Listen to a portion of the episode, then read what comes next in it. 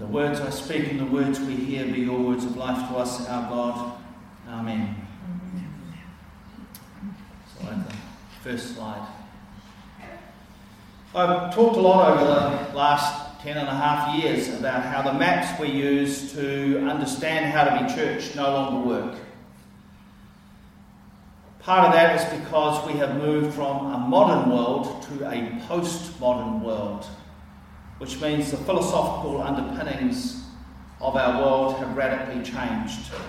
And we're struggling to work out how to make sense of being church in this new world. A long time ago, very long time ago, Bonnie and I led workshops around the country to help people to understand some of these changes. And one of those changes is around how we understand truth. In modernity, in the West, in the West, truth became fact. And fact was established by observable, like science, scientific stuff. So you do an experiment, you get a result, somebody else can do the same experiment, observes the same result, therefore that's a fact, and that becomes truth. So, truth became an observable fact.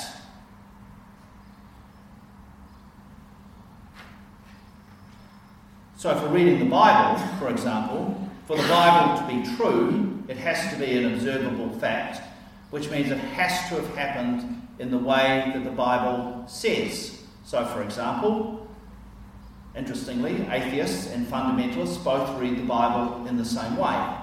And atheists say the Bible is a load of nonsense because it didn't happen that way, and fundamentalists spend a lot of time trying to convince people that it did happen exactly that way. So Bonnie and I know someone who spends his work is to go around the country convincing people that the world began exactly as it says in the book of Genesis. It was created in exactly that way because unless it happened that way, it's not a fact and therefore it's not true. So that's one understanding of truth. Postmodernity, however, has been influenced by other branches of science like quantum physics. And quantum physics and other areas of science uh, have questioned the idea of the objective observer. They would say that the questions we ask, what we look for, and how we look for it will determine what we will see. So if we have the next slide. For example, light. Light is the classic example. If you want to see light as a particle, and if you run a whole lot of experiments to show that light is a particle, you will find that light is a particle. But if you think that light is not a particle but a wave, and you run a whole lot of experiments to show that light is a wave, you will prove that light is a wave. Depends on what you're looking for. So now scientists say, kind of, you know, the Anglican position, light is a particle wave. Kind of it both ways. It's how you hold it together because in the end, light is neither a particle nor a wave, it is both. And it depends on the question you ask to start off with. And that can be true about how we read the Bible as well. So today in the uh, Thessalonians reading, it has that passage about if you're idle and not working, you shouldn't get paid.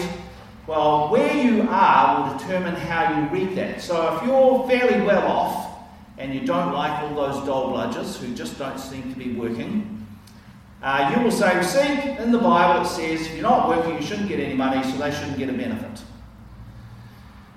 Or, if you're at the other end of the spectrum and actually work pretty hard every day, even if you're on a benefit, just trying to make life happen, and you look at a whole lot of entitled people who have inherited money and actually don't have to work very hard and have pretty cruisy lives, then you would say, why are those people having a cruisy life? They're being so idle unless they work, they should get no money. Both of those readings are equally true. And in fact, a number of commentators would suggest Paul was addressing the second situation where wealthy people who were not used to working were joining the Christian community and they were used to not working but being important people and having their voice listened to. And Paul was saying, actually, you need to get off your high horse, and unless you're willing to join in the work, you don't actually get anything. And stop being so nosy and butting your nose into everything. But that's not how we normally read it, because the question you ask and what you're looking for is what you will find. So that takes us to our reading from Luke, which I have to admit is one of those passages in the Gospels that makes me a little bit nervous because they are often read as being passages about the end times when Christ returns. So that makes me nervous because I'm not really sure where I sit on all of that. People often bring questions and look for things that I don't. They are looking for this is all about Jesus' return, this is what it's going to look like, this maps it all out, so we just need to pay attention to that. And that's not how I read it, so I just feel very uncomfortable. So let's just pull back for a moment and think about who are the audiences that Luke that are involved in hearing Luke's gospel. And there are at least three audiences. The first audience is actually the people in the story, the people with Jesus, his disciples. They're in the temple having this conversation with Jesus. So that's the first group of people. Then there's the second group of people being amazed by the temple and its grandeur and everything about it. And then there's the second group of people that, that are hearing Luke's gospel for the first time and beyond, 50 years later, after the temple has been destroyed, after Jerusalem is no more and has been replaced by a Roman town. And they are hearing an entirely different story. It's the same words, but the questions they bring to it are entirely different. And then there's us, 2,000 years later, long removed from all those events, no longer shaping how we are looking at it. We all bring different questions and we all hear different things. So I wonder how Jesus' words would have been heard by those first disciples. So we can have the next slide. And this is a recreation of what that temple looks like. So this is just the temple bit, and you can see all the column things around the outside. And that area was huge. And you get a sense of how huge that if, if you go to uh, Israel today and you look at Temple Mount or Haram al Sharif, and it is a massive area built on the foundations of this thing that Herod the Great. So there was a temple there already. The people who came back from Babylon built a temple, but Herod spent a lot of money building this amazing refurbishment.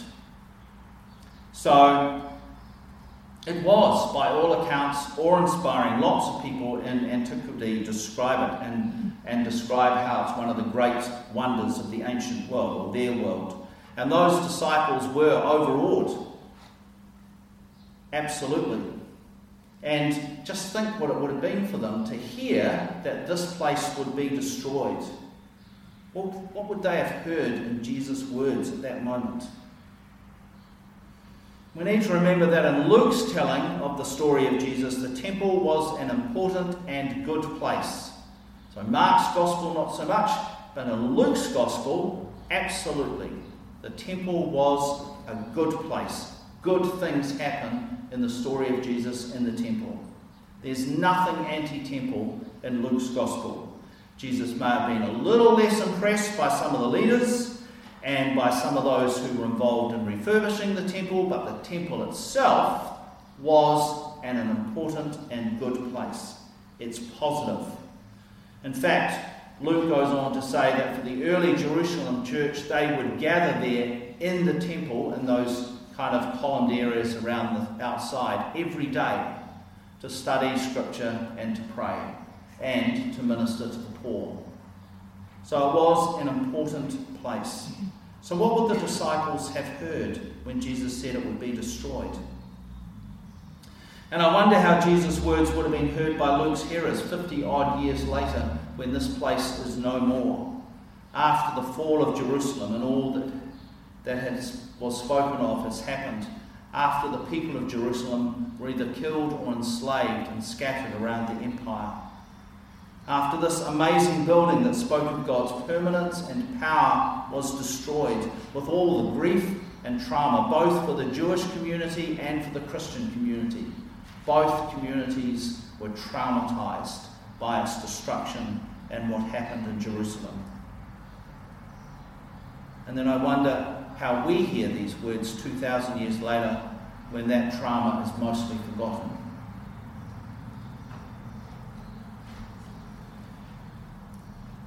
So, the next slide. Some of my nervousness is shaped by the left behind movement, which says, which operates within some strands of Christianity, and it's where Jesus is going to return and all the good people are going to go up to heaven with Jesus, and all the rest of us get left behind. I'm pretty sure I'm going to be one of the people left behind. Um, and uh, and then after all the trials and tribulations that are described in Revelation happen, then I'm not sure what happens. I guess we go in an elevator in a downwards direction, but I'm not sure. Anywho, that's why my nervousness comes from. I mean, to be fair, the Left Behind movement has only been around for about 150 years. When, again, out of modernity, people read Revelation and said, well, this has to happen exactly as it says in Revelation. So, so what's going to happen?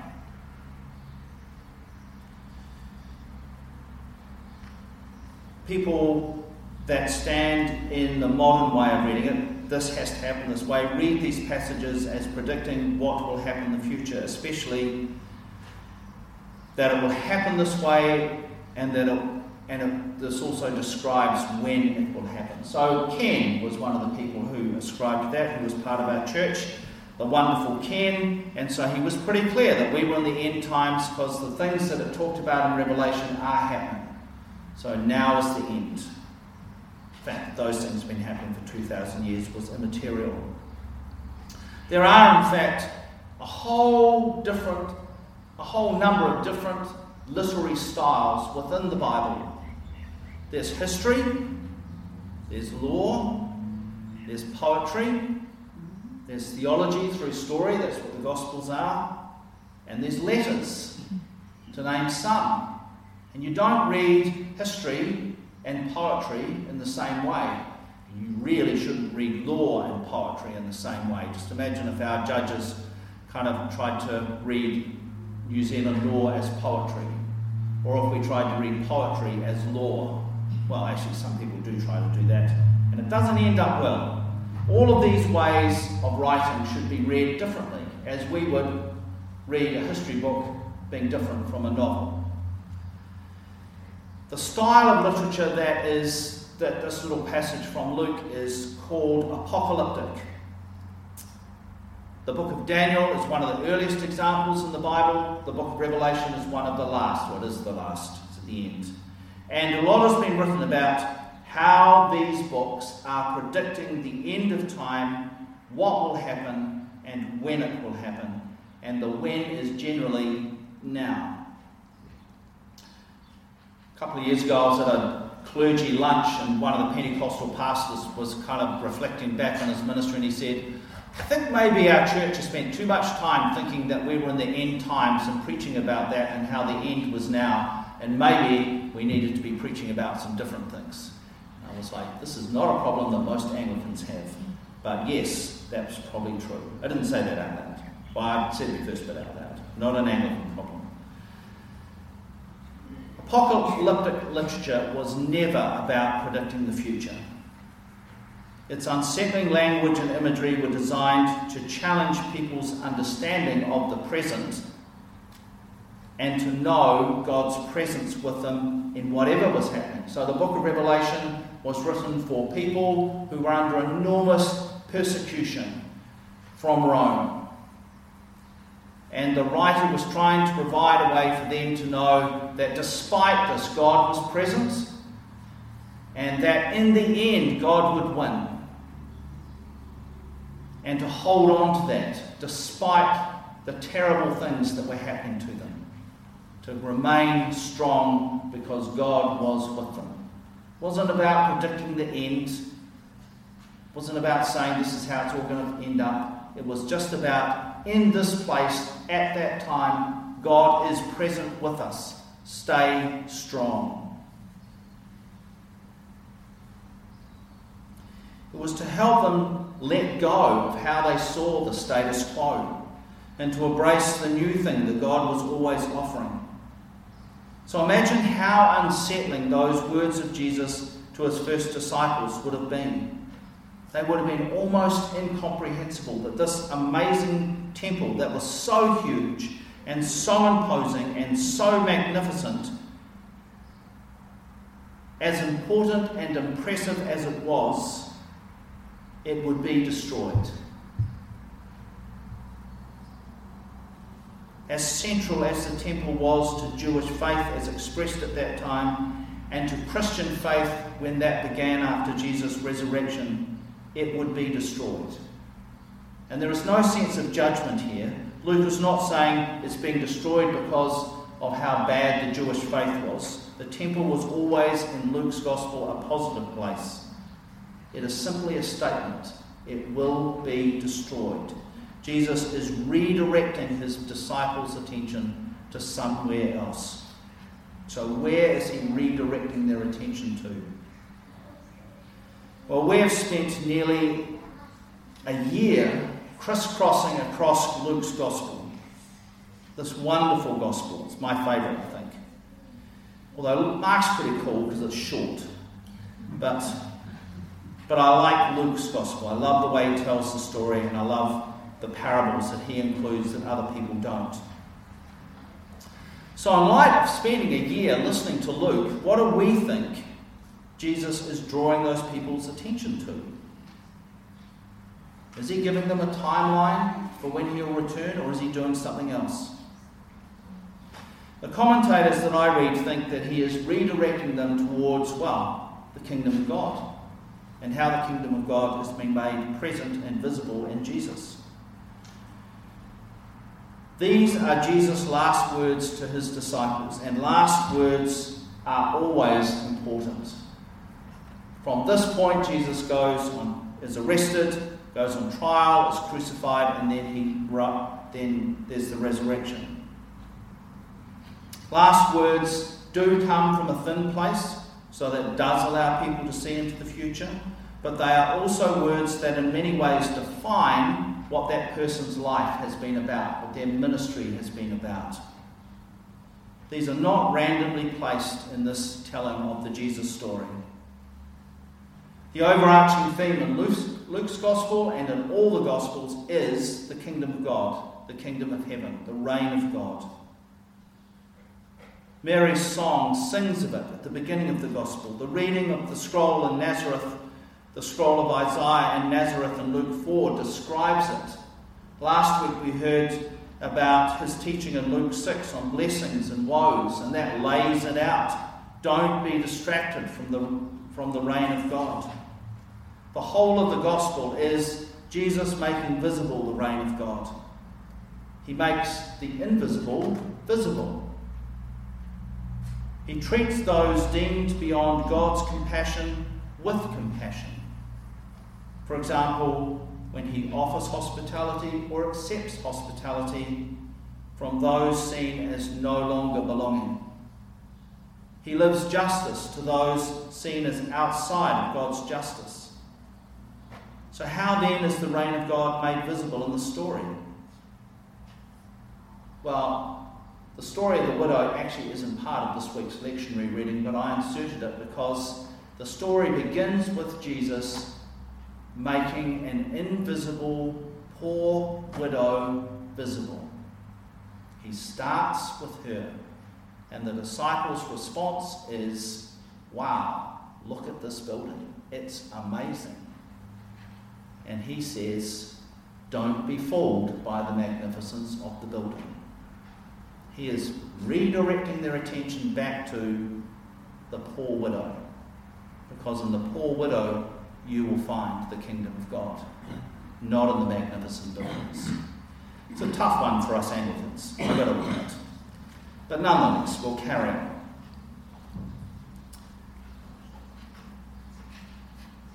Jesus' response is don't be distracted by the grandeur, it's temporary. And don't be distracted by the coming calamity, the temple's destructed, destruction. Don't be distracted by wars and famines and natural disasters or your own fate. Pay attention to the reign of God. Pay attention to the outbreaks of compassion, hospitality, generosity, and justice. Pay attention to the outbreaks of God's way of the way of God. Pay attention to life, not brokenness. When all seems lost, pay attention to God, always present in this world, always doing a new thing. Don't be distracted. One more slide. So, does anyone know what the slide is about? Anyone at all? So, you all paid attention to President Biden's inauguration, and I'm pretty sure this was one of the things that was shown in the news clip about it. So, this is Amanda Gower, who is the, was the youth poet laureate for the United States, and she was invited to recite one of her poems at his inauguration. She is also an activist. For there is always light, if only we're brave enough to see it, if only we're brave enough to be it. We live in a world with much to terrify and distract. There is much brokenness. Not being distracted is not the same as ignoring it. It means don't be weighed down by it. Live another way. Live for another reason, another vision.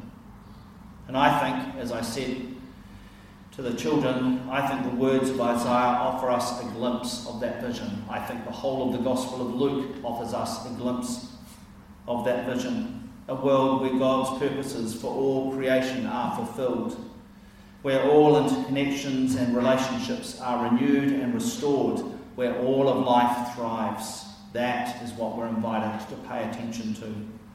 So, in this time of war and crisis, with inflation around the world and a cost of living pressures on us here in this country and even more so around the world, we need that vision more than ever. We need people to live out that vision more than ever. So, yes, we can read this passage today as a timetable, but we can also read it as an invitation to those first disciples and to Luke's community and to us to pay attention to the signs of life and to join that work, living in the reign of God, if only we're brave enough to be it. So I invite you to spend a moment uh, talking to your neighbour about what stood out for you in that sermon or in those readings. And the big question so what? What are you going to do with it? You've got two or three minutes to do that, and then we'll say the creed together. Have a conversation.